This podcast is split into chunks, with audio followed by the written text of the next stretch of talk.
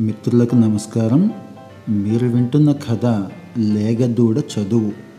సత్యం శంకరం మంచి రచించిన అమరావతి కథల నుంచి. తెలతెలవారుతున్న వేళ. ఇళ్ళల్లో చల్ల చిలికే వేళ. తల్లులు పిల్లల్ని లేవండ్రా అంటుంటే వాళ్ళు దుప్పట్లు ఇంకా బిగదీసుకుని పడుకుంటున్నారు. మా బాబు కదూ మా తల్లి కదూ అంటూ తల్లుల చేత మేలుకొలుపు పాడించుకొని చెంగున మంచాల మేంచి లేచి గెంతి దొడ్లలోకి పరిగెడుతున్నారు.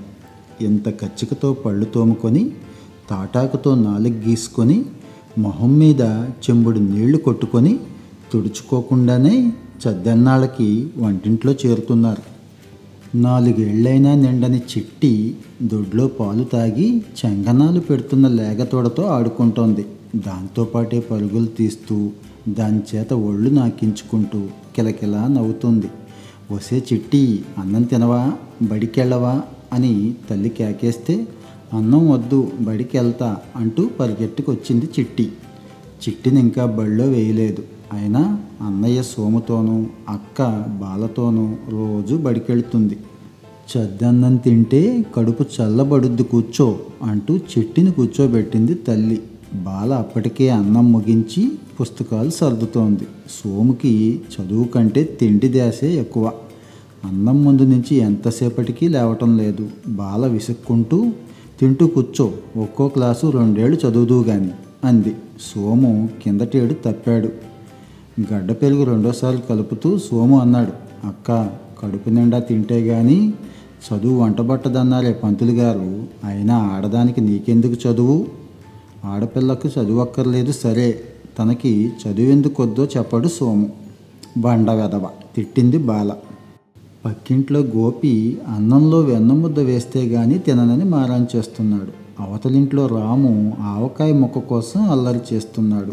ఆ పై ఇంట్లో వెంకు వాళ్ళ అమ్మ చూడకుండా నేతిగిన్నె సొంతం కంచంలో బోర్లించుకుంటున్నాడు. ఆ చివరింట్లో శేషు పెరుగొద్దు నాకు పులి మజ్జిగే కావాలని పట్టుబడుతోంది ఇలా అందరిళ్ళలో చద్దన్నాల రంగం ముగిశాక చక్కెర కడ్డీలు జీళ్ళు కొనుక్కోటానికి తల్లుల దగ్గర డబ్బులు తీసుకొని వీధిలోకి వచ్చారు ఒరే వెంకు సీత రమ పొట్టి ఇంటింటికి వెళ్ళి నేస్తాలను పిలుచుకొని పాతిక మందికి పైగా పిల్లలు బడికి బయలుదేరారు.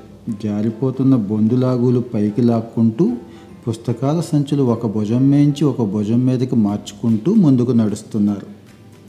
సోము అక్కరకు రాని చుట్టము అక్కరకు పద్యం మననం చేసుకుంటున్నాడు.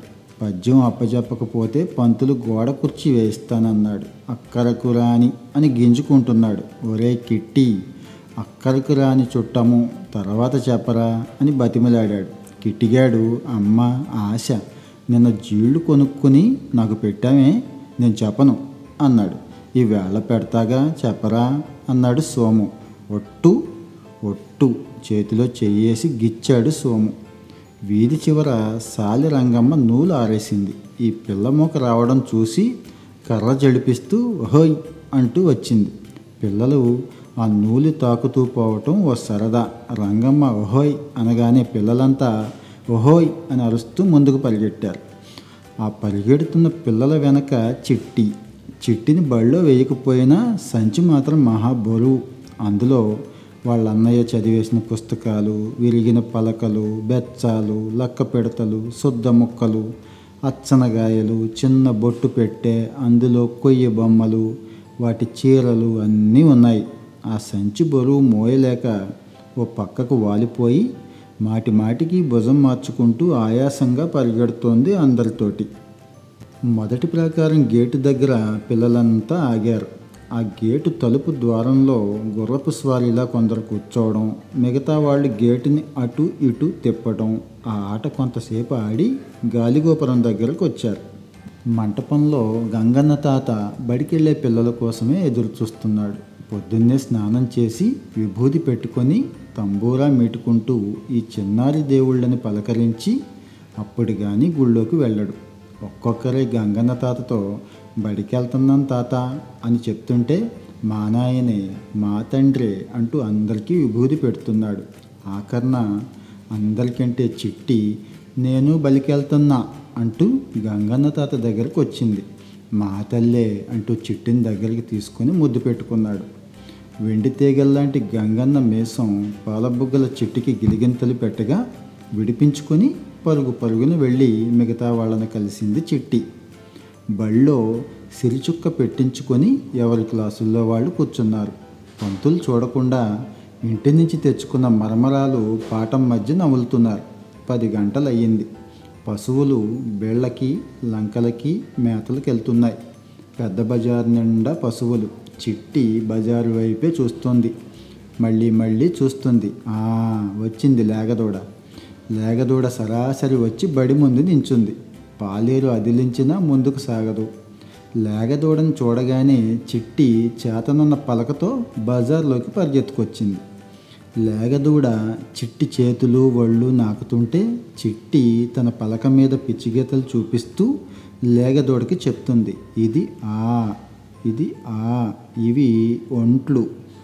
ఒకటి రెండు. ఇది నీ బొమ్మ. అది నా బొమ్మ. ఇది అమ్మ బొమ్మ. సాయంత్రం త్వరగా రా అంటూ చిట్టి ఏదో చెప్తుంటే లేగదూడ చూసి చూసి సర్సర్మని పలక్కి ఇటుపక్క అటుపక్క నాకేసి చెంగున తల్లిని కలుసుకోవటానికి పరుగు పెట్టింది. బళ్ళో వెయ్యని పసిపాప కంటే నోరు లేని లేగదూడ కంటే చాలా చదువుకున్నాం మనం.